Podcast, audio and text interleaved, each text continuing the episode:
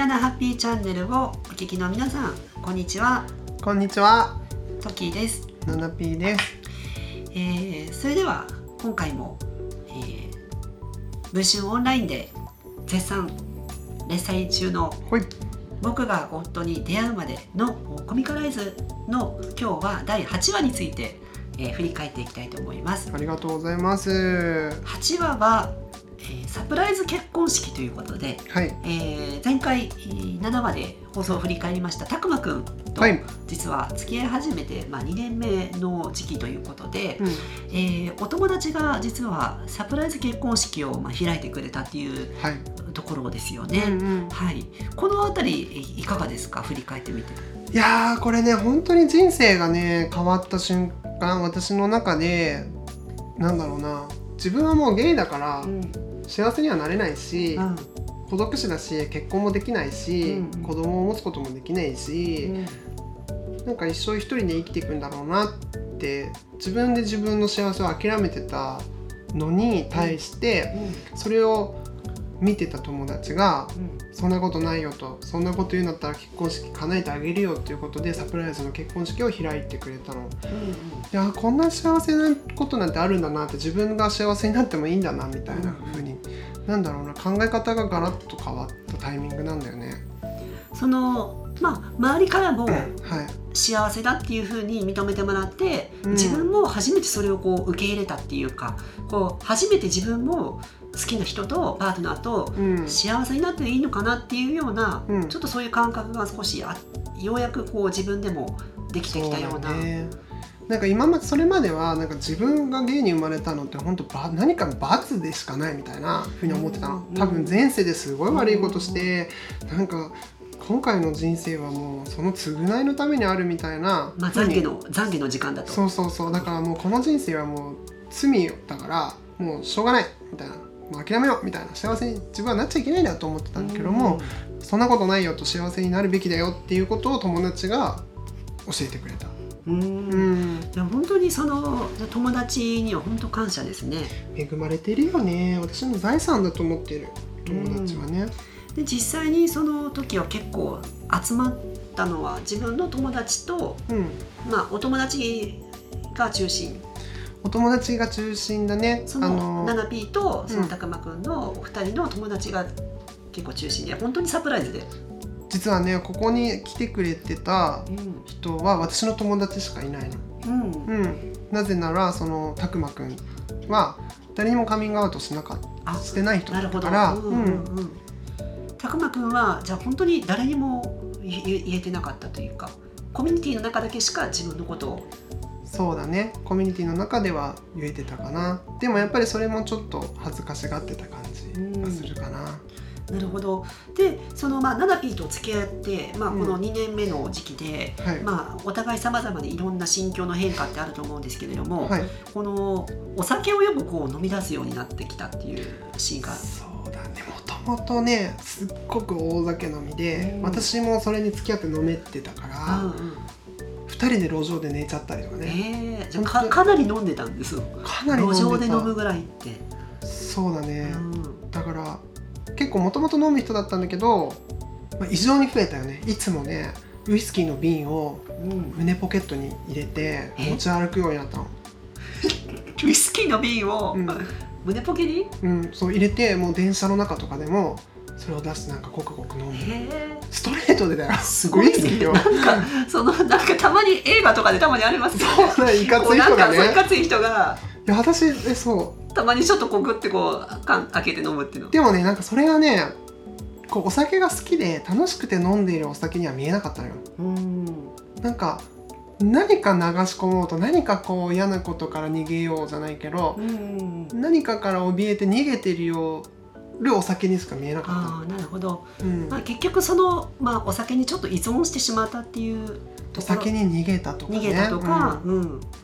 そう見えてました、まあそれほどあのすごくまあストレスがあったっていうか、まあ、嫌な気持ちとか感情があったからそこにお酒に行ってしまったっていうのも、何か抱えているんだろうなっていうのは思ってました。いやあの結構あの私もこういう LGBT のあのコミュニティで話聞きますけど、うん。やっぱりそのアルコール依存症になってしまう人って少なくないですよね。うんうん。うん。うん。そうだね。ねトトトロはそういう話聞いたことありますよねもちろん。もちろん。やっぱあの多いですよね。多いね。あ多いんだ。あそのアルコールだったりとか他に例えばアルコールならまだいいけれども薬に行っちゃう人とかもいますね。あ薬ね。うん。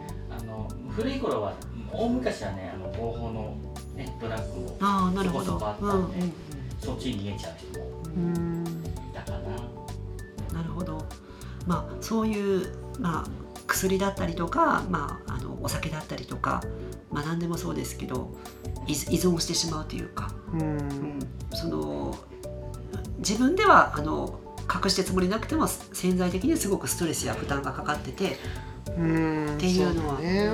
まあでも何にも逃げられないよりはいいかなとか思ったりもするんだけど、このちなみにこのおねしょうっていうのは結構そのたくまくんの事例、いうん。結構一一般的なやつで彼しか会ったことがない。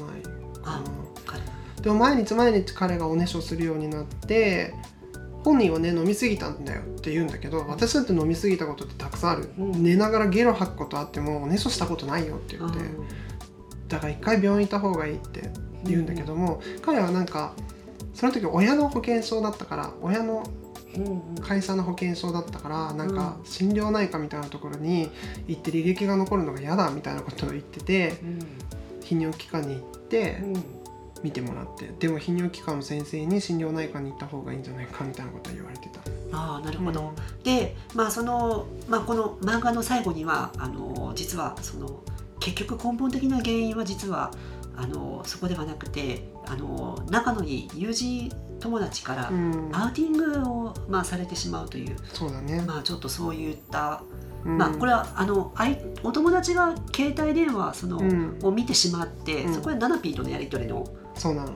を見て、うん、でこう気づかれてしまうという。そう。このたくまくんは結構スポーツをずっとやってたから、うん。その同じスポーツをやってた仲間たちとすごく仲良くて、うんみんなで飲みに行ったりとか結構しょっちゅう行ってたんだけどうも、ん。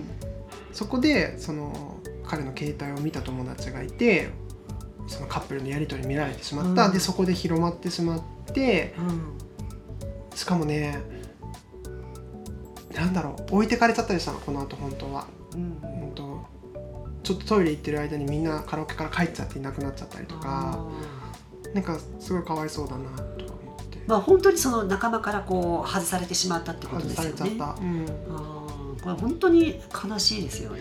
悲しうんいや悲しいだろうなと。で自分はそのパートナーとして何ができるかって。で本当はその友達今すぐ呼び出して座らせて引っ叩いてやりたいと思ってるんですようんうんうん。私は本当にそういうところがあるから、うんだけどもそれは彼のことだから私はそこまで手を出せない、うん。で彼を本当に見守るしかないんだよね。お酒やめなとも言えない、うん見守るしかなかったのが辛かったかな、うんなるほどね。うん、でも彼が最後にこれね選択したのは私と別れて、まあ、普通になりたいっていう言葉を彼は言うんだけど、もうその自分がゲイだからいけないんだと自分がゲイだから友達もいなくなっちゃったしこんな辛いんだ。じゃあ、普通になる努力をしようみたいな感じで、あ言われたからあじゃあそれだったらそうやって本当にそうやって思うんだったら私それを応援するよっつって。うん。荷物全部詰めてやったの。本当、うん。さよならっつって。なんかその まあその最終的にはちょっとあまりよろしくない形で別れてしまったっていうまあその普通になりたいっていうこともちょっとそのなんだ本当にまあ悲し悲しいよね。結局自分で自分を否定してしまう発言。そのゲイであることは何にも悪くないのに社会が社会だったりそういった友人からそういったこう、えっと仲間外れされてしまったことによってそういうふうにうん。こうなってしまってその気持ちに負けてしまったというか。そうだね。だからこれがまださ2011年とかもう2010うん年ぐらいの話だからさ、うん。今ほど理解も進んでないし、うん。こんなに進むとも思ってなかったからうん。なんだろう。当時まださ20前半の子たちにとってみたらゲイとしてこのまま生きていくよりもなんか無理してても女の人を好きになる努力をした方が幸せになれるんじゃないかっていうまだその瀬戸際うんだったんじゃないかな。るほど、な。うん。まあすまたこの漫画の最後には、まあ、自分のことナナピー自身も自分のことをまたちょっと否定してしまうというところがありますよね。自分は、まあ、結うん局うん。たくまを不幸にしてるのは僕なのかっていうところで終わってるんですけれども、はい。その最終的には相手も相手も自分自身を認められずナナピー自身も自分のことが結局相手を不幸にしてしまう。だからせっかくこの友達とかがね認めてくれてサプライズ結婚式も挙げた相手なのに、その世の中の流れとかうん。そのなんつうの迫害じゃないけど、うん。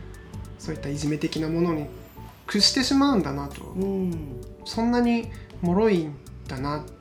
これがずっと続いていくんだな自分はやっぱり一人なんだなみたいな、せっかく挙げてくれたのにごめんねみたいな気持ちうんが強かったかな。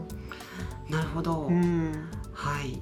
ということでまた9話以降ねまたこの展開がどうなるのかっていうところもあるんですけれども。まだまだ続くので。まだまだ続くので、はい。また次回あのこの音声配信の方でもまたストーリーの深掘りをしていけたらと思います。はい、えー、時七チャンネルでは皆さんからのご相談、えーお悩みなどお便りお待ちしております。番組で取り上げてほしいテーマ、えーまたセクシャリティに関するご相談なども随時お待ちしております、えーそれではまた次回お会いしましょう。さよなら。さよなら。